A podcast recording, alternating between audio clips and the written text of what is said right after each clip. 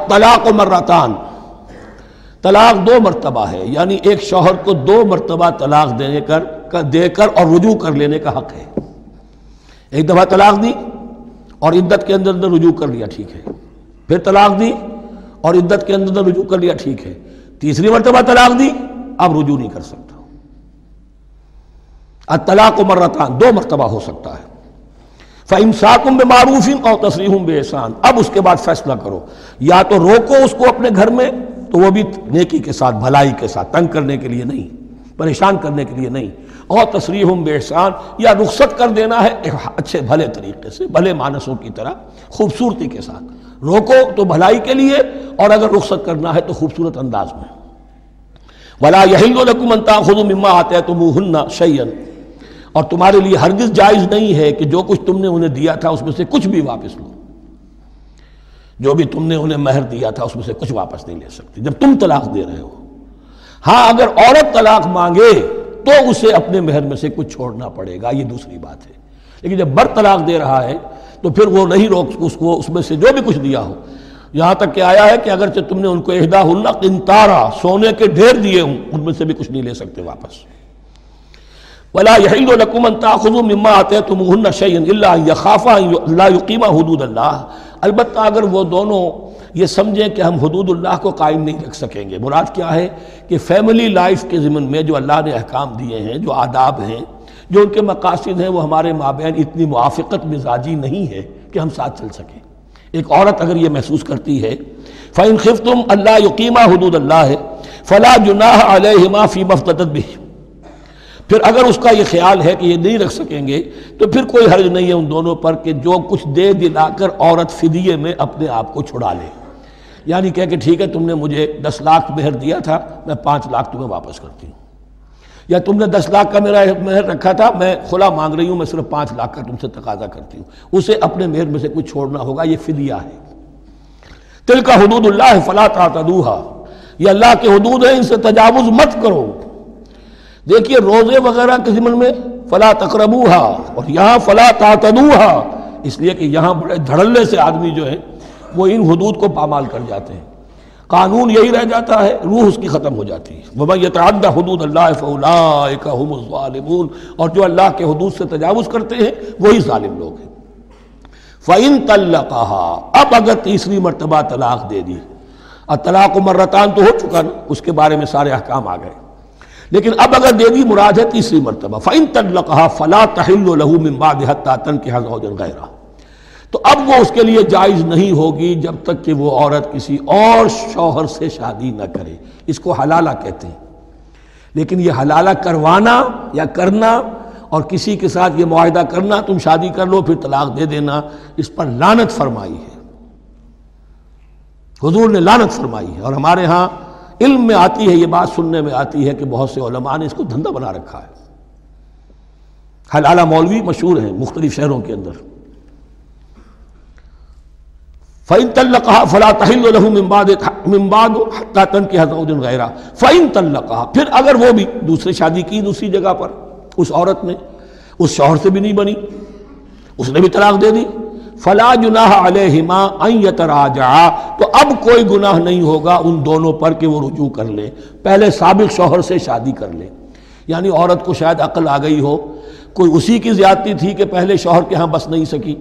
اب دوسری مرتبہ کا تجربہ ہو گیا، تو اس کے کان ہو گیا کہ کوئی غلطی میری ہی ہے۔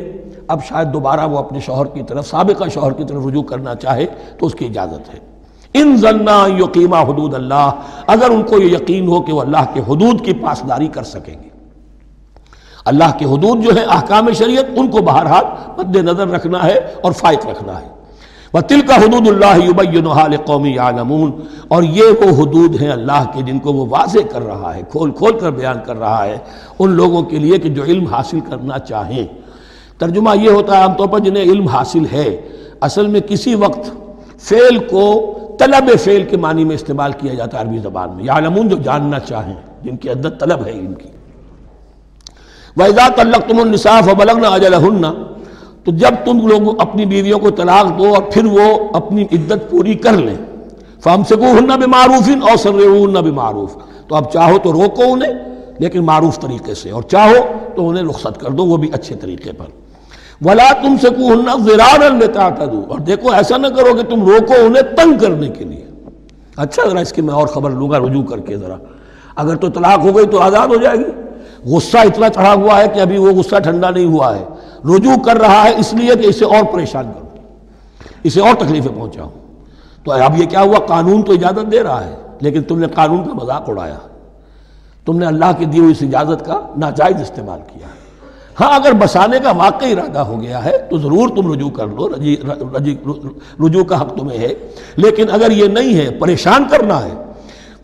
فلا تم سے کوہننا ولا تم سے کوہننا ورار اللہ زدم زدہ ان پر زیادتی کرنے کے لیے، ستانے کے لیے۔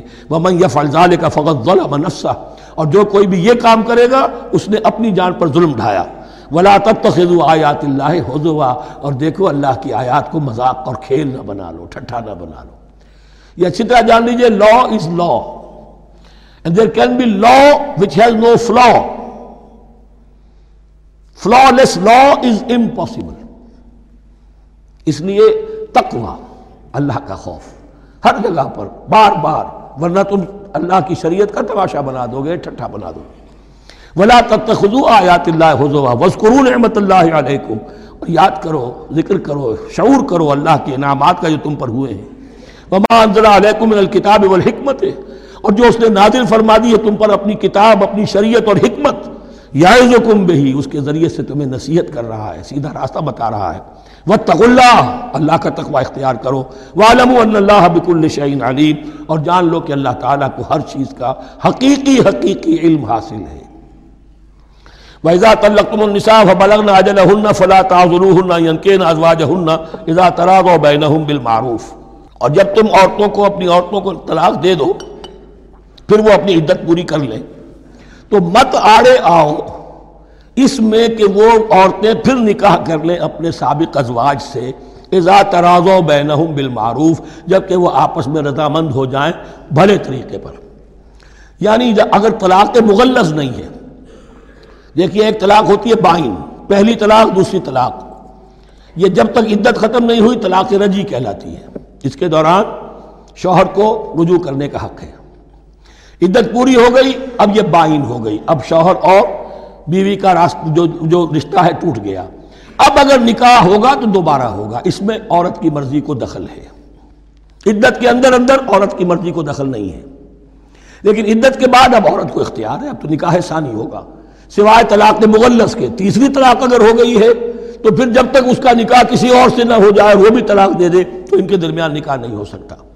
گویا کہ یہ دو طلاقوں کے بعد اگر پھر یہ لوگ جبکہ طلاق بائن ہو چکی ہو، وہی عورت، وہی مرد پھر نکاح کرنا چاہیں، تو اب تم آڑے مت آؤ۔ ہوتا کیا ہے؟ عورت کے بھائی ہیں۔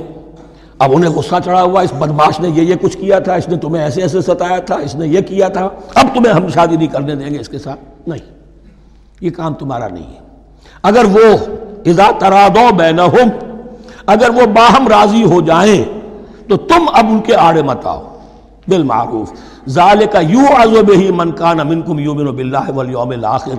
یہ وہ چیزیں ہیں جن کی نصیحت کی جا رہی ہے تم میں سے ان کو جو واقعتاً ایمان رکھتے ہو اللہ پر اور یوم آخر پر۔ ان کے اندر ایمان ہی نہیں ہے، ان کے لیے یہ سارا جو ہے بھینس کے آگے بین بجائے جاؤ، کیا حاصل ہے؟ وہ تو پھر اس کو کوئی فائدہ نہیں پہنچے گا۔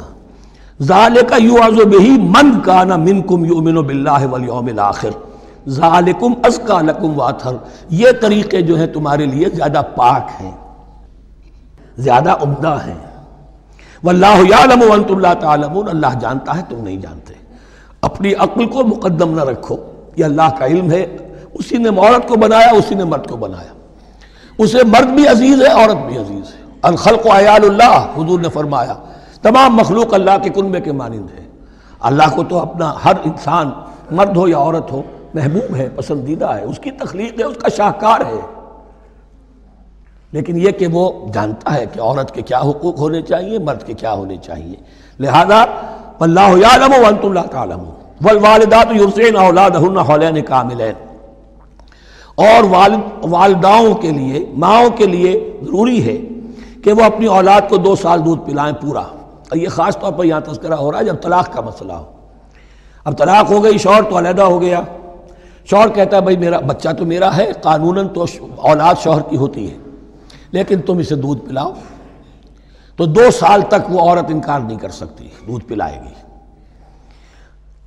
لمن اراد یتم رضا جو شخص چاہے کہ یہ رضاعت پوری کروائے اپنی سابقہ متعلقہ بیوی سے۔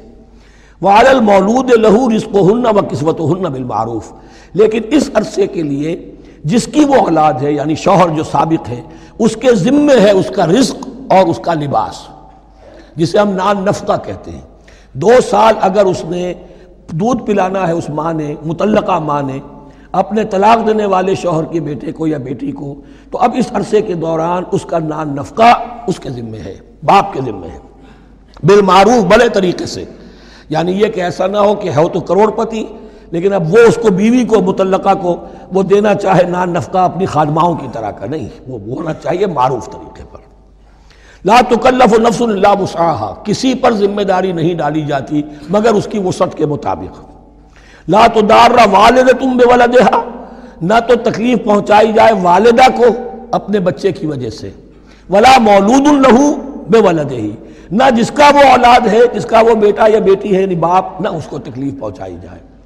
کوئی لا ضرارہ ولا زرارہ حضور کی حدیث ہے۔ دونوں کے ساتھ منصفانہ سلوک کیا جائے۔ وہ الوارث مثل ذالک اب فرض کیجیے، وہ شخص جو تھا طلاق دینے والا، وہ تو مر گیا۔ تو وارث کے ذمے، اس کا جو وارث ہے، اس کے ذمے نان نفقہ رہے گا۔ اس کے اپنے مرحوم والد کی اگر اولاد، اس کی کسی متعلقہ بیوی کے پاس ہے۔ دو سال تک دودھ پلانے کے لیے۔ فین ارادہ فسالن اب یہ بھی ہو سکتا ہے کہ وہ دونوں جو ہے کہے کہ سب میں تو دودھ نہیں پلاتی یا یہ کہ وہ شوہر چاہے۔ انترازم منہما، دونوں راضی ہو جائیں کہ میں دودھ نہیں پلواتی۔ آپ دودھ چھڑوا دیجیے۔ وہ تشاور آپس میں رضامندی اور مشورے سے فلاں علیہما اس میں بھی کوئی حرج نہیں۔ اگر دودھ چھڑوانا چاہیں، وہ کسی اور سے دودھ پلوانا چاہتے ہیں، کوئی دایا رکھ لی ہے، اس سے دودھ پلوانا چاہتا ہے، ٹھیک ہے۔ لیکن ہونا چاہیے جبر نہ ہو، ماں پر جبر نہ ہو۔ انتراوم منہما دونوں کی رضامندی سے و تشاور اور مشورے سے فلاں جناح علیہما، تو پھر ان دونوں پر کوئی حرج نہیں ہے۔ وہی نرت تم انتستر اولاد کو فلاں جناح علیکم اگر تم چاہو کسی اور سے اب دودھ پلوانا، رضاعت کروانا، تو اس میں بھی کوئی حرج نہیں۔